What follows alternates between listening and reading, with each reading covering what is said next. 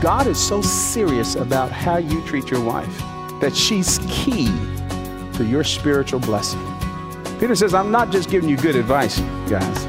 The spiritual vitality of your family, the spiritual vitality of your life, and the spiritual vitality of your home depends on how you treat your wife.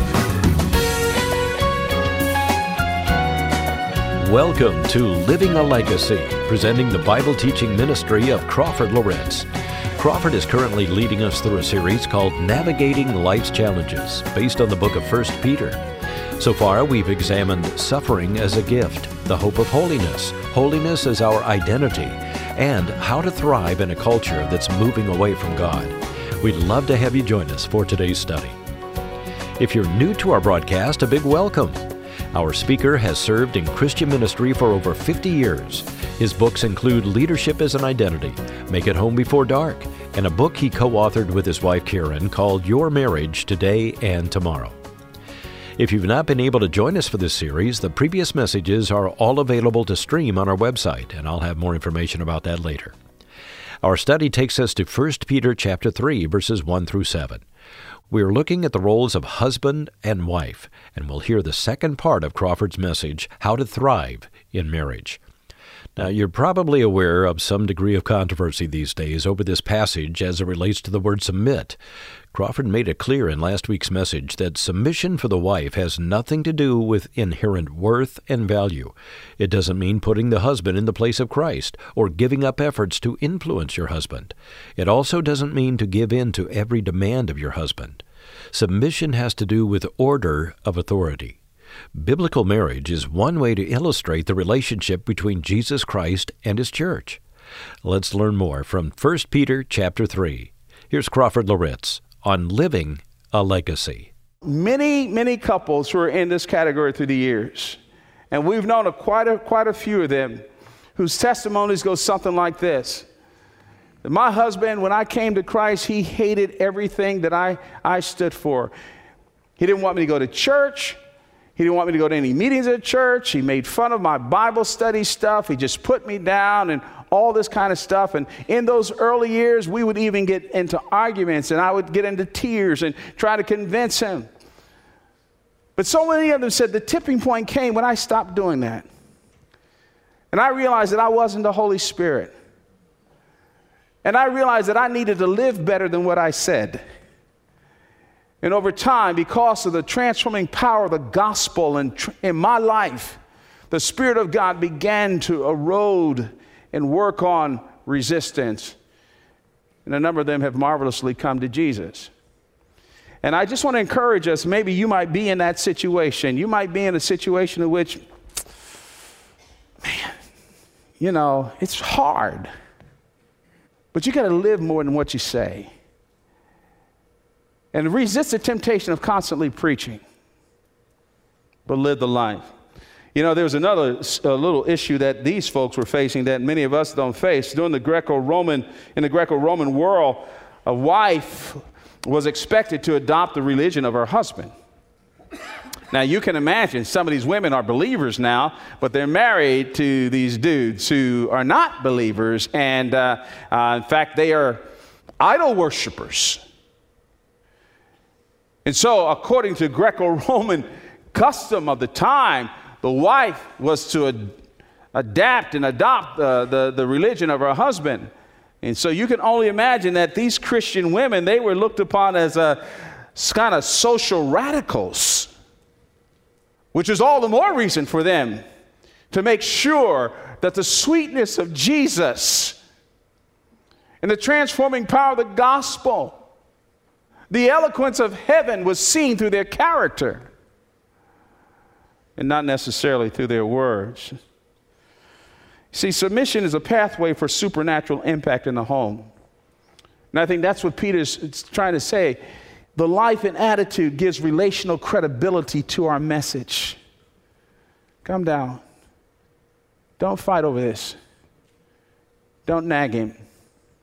Don't erode him with words let Jesus be seen in your life. And so, first of all, there's this call to live under authority. Then the second, secondly, is to cultivate inner beauty. Cultivate inner beauty. Verse 3, he says, you know, uh, do not let your adorning be external, the braiding of hair and the putting on of gold jewelry or the clothing you wear, but let your adorning be the hidden person of the heart. By the way, the word adorn there comes from the Greek word cosmos. It's the ordered universe, but we get the English transliteration, you get this? Cosmetic from that word. Now, I, I, need to say something about this text. What Peter is not saying, he's not saying don't braid your hair. You know, uh, he's not saying don't put on jewelry, because I see some ladies. Uh, he's not saying that. He's not saying don't wear makeup. That's not what he's saying here in the text. But what he's saying is, sex, don't be how you look, be everything you are. You know, and I got to tell you this, I, my heart is broken. I, I'm, I'm, I'm really nervous about we, we have just, just, just epidemic of body image related dysfunction. Uh, social media and all of this stuff has done stuff to us that is shameful. This, this, this epidemic of superficiality, how I look, is my worth and my value. I mean, it's painful. There's a difference between glamour and beauty. It's a difference. Glamour is artificial and external, true beauty is real and internal. And we got to be careful that we don't depend on cheap externals. They are attractive, but ultimately they're, they're betrayal to reality. And in our culture today, how we look is everything. The lack of substance with people. And let's be honest, come on, man. I want to go and turn some of these pictures of myself that we have around the house upside down. We got some of these old pictures of me where, you know, I was flat belly, no glasses, a lot of hair. you know how depressing that is? To walk past that and then look in the mirror and say, oh, jeez. you know, I mean, your, your temple's cracking. I see it. But we, what, what, what, we need to do is understand that physical attractiveness fades over time, but real beauty, real beauty is more attractive over time. And so what Peter is saying to these women, look, don't, don't, don't get sucked into this. Make sure when people get to the temple, they discover a treasure not an empty facade. Pay attention to this. The adornment of, of your heart, the hidden person of the heart, the depth and sweetness of your Christ like character. And then, thirdly, he says, draw attention, uh, draw encouragement from history. And I think the, the, the, reason why he goes back and he refers to Sarah and these ancient women is that he says, You're not by yourself. This is not a new thing with you. You're not the only woman in history who's ever struggled with these issues. Take a look at them. Go back there. Verse 5, there's this key phrase women who hoped in God. And that is a key expression here. And what he's saying here is that look, look, look, it's not the fact of your submission, um, but that they submitted to their husbands because they were confident that God would reward those who put their trust in him. So your submission to your husband is not the deification of Leroy. Your submission to your husband is placing your confidence in God. They hoped in God. And then there's that line that's a troubling line for many. Um, in verse 6, yeah, listen to this what Sarah said to Abraham. And as Sarah obeyed Abraham, calling him Lord, calling him Lord. Now, I know I lost everybody on that one because you said, look, I ain't calling Billy Bob here Lord. Now, what he's saying here is this is not, not Lord with a capital L. This was a common, a common expression to, to show respect and dignity. It's Lord with a small l. And the point that Peter is making is that, you know, give your husband the respect and the dignity that his office his office requires. Notice I didn't say that he has deserved. Because some men, some husbands, do not live and act in a very respectable way. But it's the office. Give him what he should become, not necessarily reflecting who he is. Now, having said that, Peter switches a little bit and he says, okay, gentlemen, likewise. Likewise, not in terms of what I said to your wives, but likewise back to the last paragraph there, chapter 2, and I talked about Jesus and his example and how he depended upon the Father.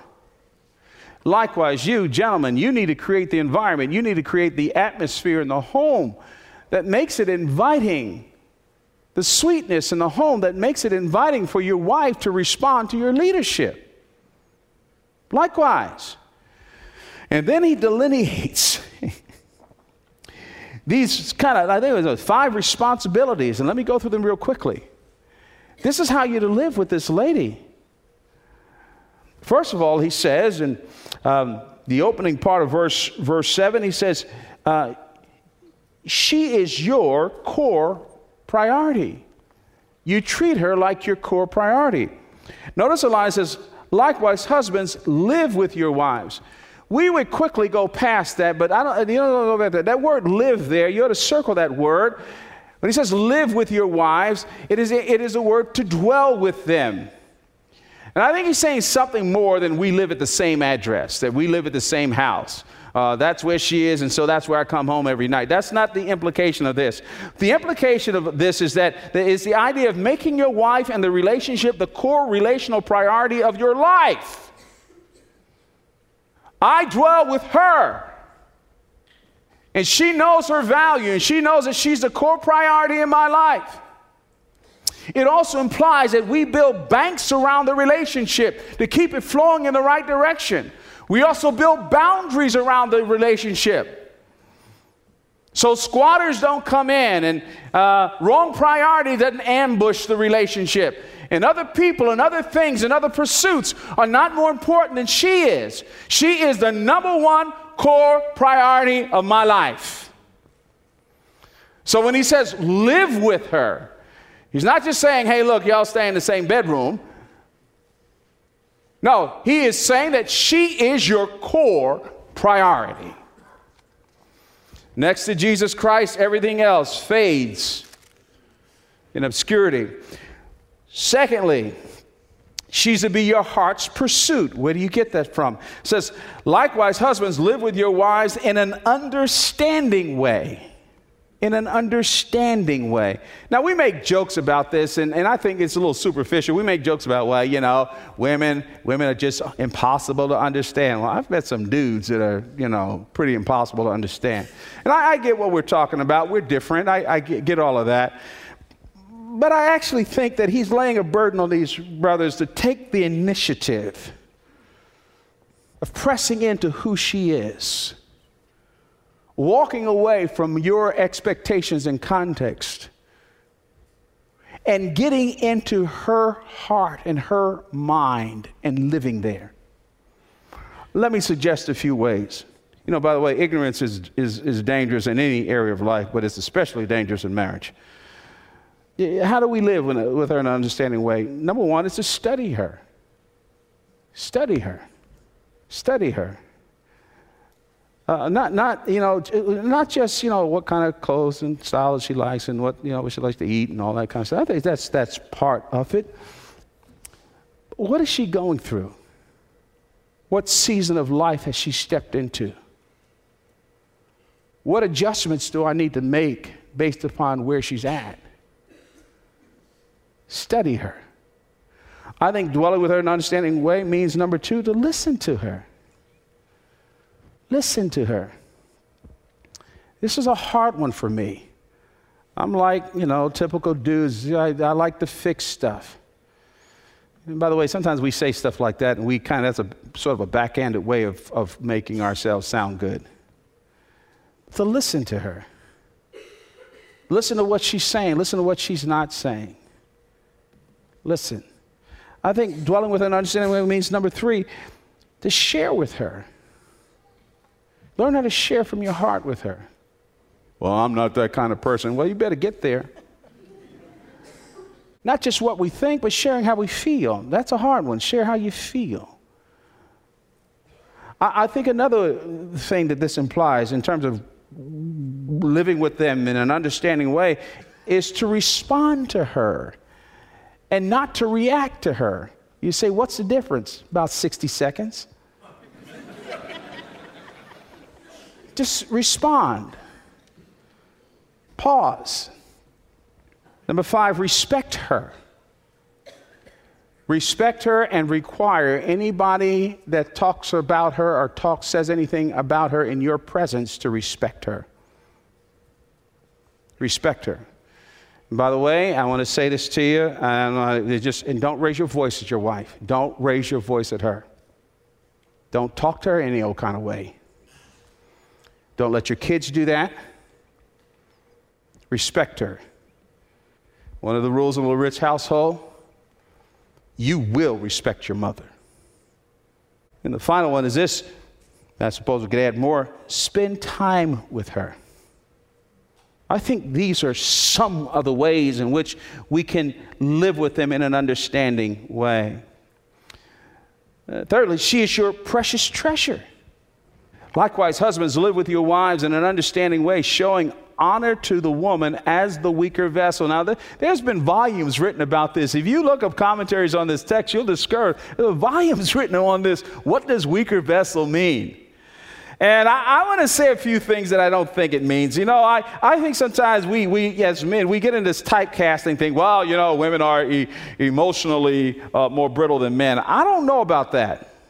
I do not know about that. Uh, women maybe typically might share their emotions more freely and articulate them better than we do. But I've met some pretty emotional dudes in my life, so I don't necessarily know that that's what that means oh, you know, uh, women can't handle uh, the, as much pain as we can. I know that's a lie because I ain't never had no baby. And uh, so I ain't going down that road. It's a dumb man to say that, man. So I don't know about even the physical pain kind of thing. You know, they say, well, uh, well, you know, they they they they they are they are uh, uh, weaker in the sense that physically they're not as strong. Now that may have a little bit to do with that because of the the makeup, the muscles, and that kind of thing. Although this place where I go to work out, there are a few women there that I ain't, I ain't trespassing. And uh, so, you know, but I think what the text means, you, you let the word speak for itself. Notice how he couples honor with weaker vessel. Honor with weaker vessel. Honor with weaker vessel. I think he's saying something a little bit more. I, I, I think he's saying um, that she is priceless and precious. It's kind of like the, the, the, the, china that we have in our homes that we don't use every day. Only when, spe- when special times, when special guests come over, and we don't throw that in the dishwasher either. Don't, don't handle that with care. I think that's what he's saying here. She's precious, man. In fact, in fact, Paul helps us with that. I, think when he says, he says, you, you, you nourish and cherish your wife. The word cherish means to, to warm. Use a word that meant to bring close to your heart. And Peter's saying, hey, hey, come on, man. Treat that woman as the most valuable thing you've ever encountered. Fourthly, she is your gospel partner. That's what he says here. This is again the reason why I say, yes, Peter's not saying that to be submissive as a woman means that somehow you got less value or worth in the sight of God. Uh, it comes right out and denies that in verse 7. He says, Likewise, husbands, live with your wives in an understanding way, showing honor to the woman as the weaker vessel, since they are heirs with you of the grace of life. What do you think she's less important? You think that Jesus only died, you know, for you as a man? I think this implies three big things. Number one, obviously, that she's not inferior. She's a partner, she's a gospel partner with you. Number two, it means that she's valued by God. Number three, that we have a mutual destination. And I'll throw a fourth one in here, and that is that we will both be rewarded. You're the head of your house not because of your value and worth. You're the head of the house not because you got more God in you. You got to understand that woman that you sleep next to, that you walk with, she, she's your gospel partner. You will be heirs together. And then finally, she is your sobering accountability. Says to the brother, now, just in case you don't get this, I need to tell you this. This is not just some good stuff that will help you to navigate through conflicts and experience joy, and everything will be in order, and you'll have a wonderful. I need to tell you this God is so serious about how you treat this woman that she's key to your spiritual blessing. Peter says, I'm not just giving you good advice, guys. The spiritual vitality of your family, and the spiritual vitality of your life, and the spiritual vitality of your home depends on how you treat your wife. I think that there are two big implications here, gentlemen. God does not bless with his favor those who are abusing their authority.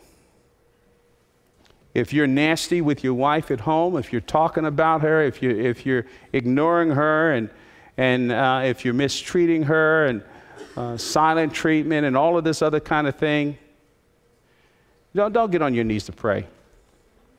Don't volunteer for ministry. Don't do that.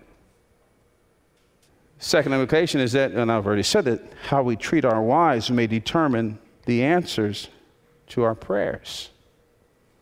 Why? Because, Crawford, I placed you in a position of leadership so that you might always fall on your face before me and do right by the people you serve. I didn't put you there to impress people. I didn't put you there to show off. I put you there because I could trust you to depend upon me. Brothers, I made you the head of your house. So you would model to that woman and to those children and everybody looking at you that you fear God and that you will do right by them, even to your own hurt. So you tell me in this text who has the greater responsibility. So you want to be a leader? If you give a dance, you got to pay the band.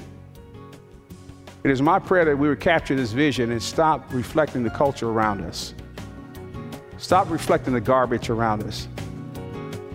Some of us need to forget about how your daddy and your mama related to one another. They were dysfunctional, some of them. You can't go there. We got to sing off of this script right here. Because the world needs to see this transforming model that gives a clear portrait into the power of a gospel Dr. Crawford Loritts here on Living a Legacy, wrapping up the second half of his message, How to Thrive in Marriage. Crawford is leading us through the series, Navigating Life's Challenges, based on the book of 1 Peter. If you missed out on any of the messages in the series so far, get caught up on our website. Look for the past programs link at livingalegacy.org. And you can download the entire series for free. Look for the MP3 link on the website, which will connect you to Moody Audio, where you can save these messages on your computer or MP3 device. livingalegacy.org. If you're finding the series helpful, please let us know. Your feedback and financial support helps ensure that we're here each week. Email us at legacy at moody.edu. Legacy at moody.edu. Thanks for being part of our study today. For Crawford Loritts, I'm Bill Davis. Living a Legacy is a production of Moody Radio, a ministry of Moody Bible Institute.